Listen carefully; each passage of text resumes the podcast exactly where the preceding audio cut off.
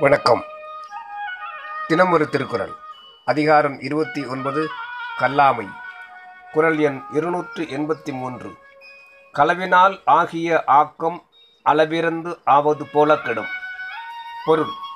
பிறர் பொருளை வஞ்சித்து அடைவதனால் உண்டாகும் வளர்ச்சியானது அளவுக்கு மீறி வளர்வது போல தோன்றி இறுதியில் அழிவை கொடுக்கும். விளக்கம். ஆக்கம் என்பது ஆக்கப்படுவது என்ற பொருளை உடையது. முயற்சியினாலும் உழைப்பினாலும் ஆக்கப்படுதலின் செல்வத்துக்கு ஆக்கம் என்ற ஒரு பெயர். புகழையும் மறுமை பயனையும் தேடிக்கொள்வதற்கு பயன்படுதலின் செல்வத்துக்கு ஆக்கம் என்று பெயர்.